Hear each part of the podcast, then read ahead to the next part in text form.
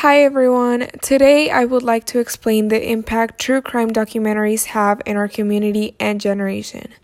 The growth of companies such as Netflix and Hulu in today's society have facilitated our access to an infinite world of movies of any type. Still, each one has different purposes, whether they're educational or just pure entertainment.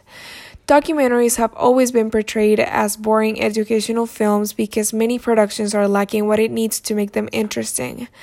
Also, it primarily depends on the content or the material that is being discussed and the message it tries to communicate to various types of audiences.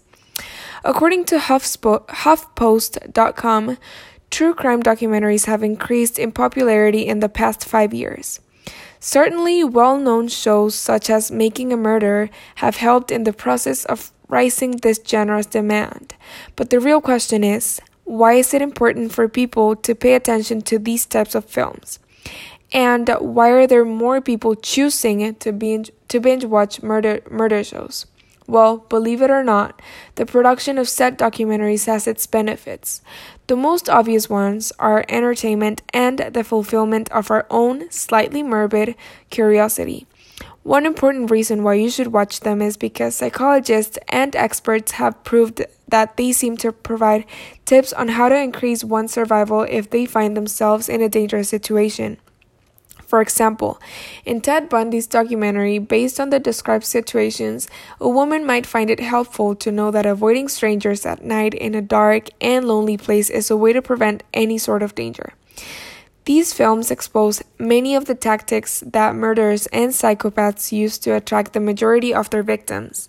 By doing so, viewers can be aware of signs that might give away a suspicious and potentially dangerous behavior in a person.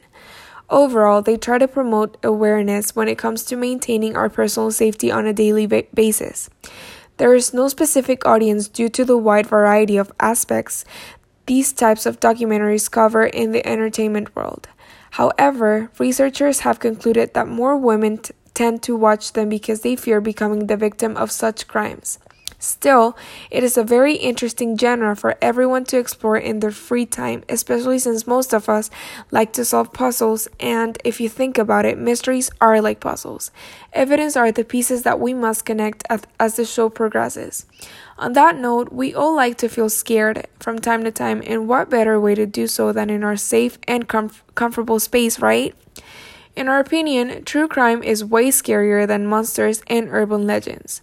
Anyway, I think that if you watch at least one episode of any true crime documentary, you'll find something of your interest that will keep you hooked onto mysteries of this type. Thank you.